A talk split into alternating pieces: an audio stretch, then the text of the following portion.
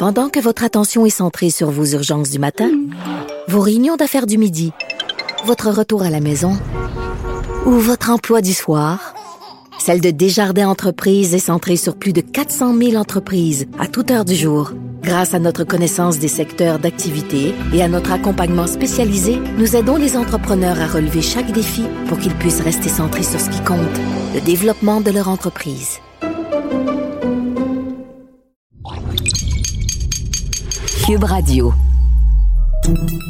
Salut, c'est Charles Dran avec l'équipe dans 5 minutes. On s'intéresse aux sciences, à l'histoire et à l'actualité.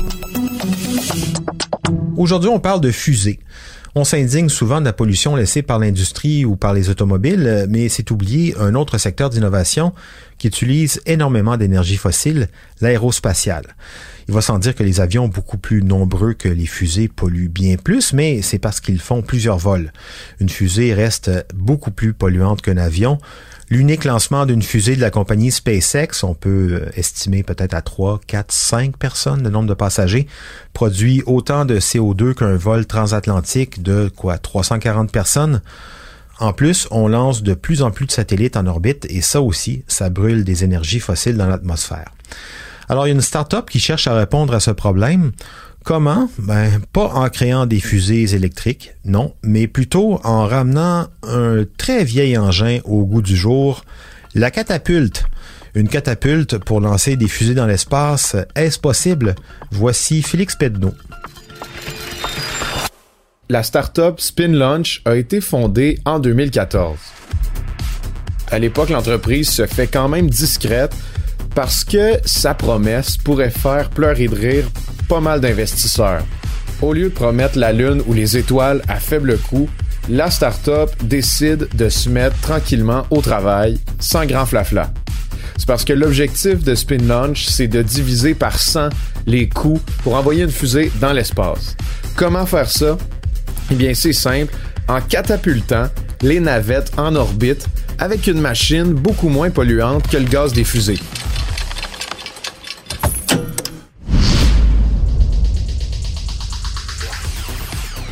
C'est primitif un peu, une catapulte. Puis une navette, c'est très gros. Donc, on comprend à l'époque que les champions de la tech seraient pas nécessairement intéressés par le projet.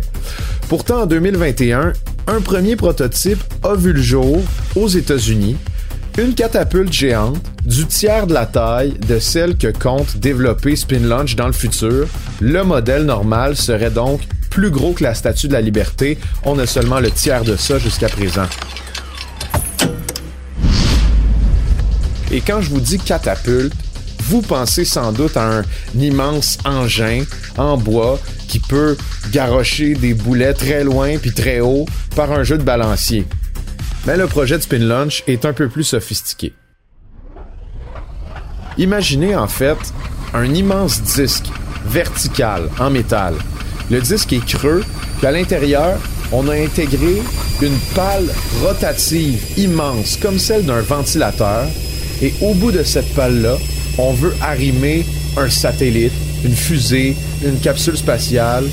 On fait tourner la pale rotative qui est à l'intérieur du disque et à laquelle on a accroché l'objet le plus vite possible.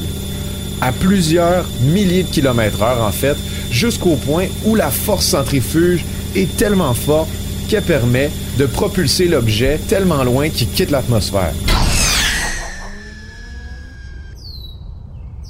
Vous comprendrez donc que l'invention de Spin Launch a pas vraiment été programmée pour des humains en fait, parce que ce serait un manège un peu trop violent, voire mortel, que de faire tournoyer sur un même axe des humains à plusieurs milliers de kilomètres heure avant de les lancer dans l'espace. Bref, un premier test particulièrement fructueux a eu lieu en Californie, à Long Beach, il y a à peu près un mois. On prévoit que les objets qui seront lancés dans l'espace devront quand même avoir une fusée intégrée pour les aider à faire le dernier droit tout seul à travers l'atmosphère. Mais l'avantage de cette méthode, qui est désormais fonctionnelle depuis le test qui a été réalisé il y a un mois, c'est que les fusées qui seront utilisées pour propulser les objets en orbite vont être beaucoup plus petites que ce qu'on utilise normalement et qui demanderont beaucoup moins d'essence que les modèles qu'on peut observer actuellement à Cap Canaveral en Floride. Les objets lancés dans l'espace vont être plus légers parce qu'ils vont être moins lourds en essence. Donc, on va pouvoir envoyer des capsules avec plus d'équipement et tout ça en polluant moins. La pollution aérospatiale, c'est beaucoup plus problématique que ce qu'on pense. Le kérosène et le méthane qu'on retrouve dans le gaz des fusées se fait brûler à des strates de l'atmosphère qui sont normalement épargnées par les autres émissions de gaz. Donc la pollution aérospatiale crée d'autres débalancements dans l'atmosphère à des strates que la pollution normale, si on veut, pourrait pas atteindre. Spin Launch estime que son modèle officiel pourrait permettre de lancer jusqu'à 12 objets dans l'espace par jour. Des colis pour des stations spatiales, des nouveaux satellites et, bon, si on trouve un moyen, peut-être un jour des missions habitées, mais ça regarde pas pour l'instant. 12 objets par jour, c'est immense, considérant toute la préparation qu'un décollage demande habituellement.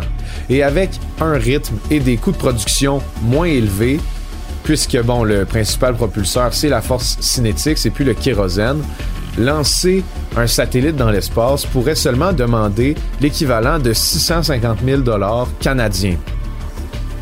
Vous trouvez ça cher? Ben, laissez-moi vous dire que selon la NASA, le coût moyen pour lancer une navette spatiale en orbite en ce moment, ça s'élève autour de 450 millions de dollars US. Vous comprendrez que Spin Launch, c'est une solution verte, on pourrait dire, quoiqu'elle a quand même une grosse dépense énergétique et qu'elle va demander des énergies fossiles quand même. Mais oui, son impact est beaucoup moins gros que celui de l'industrie aérospatiale actuelle.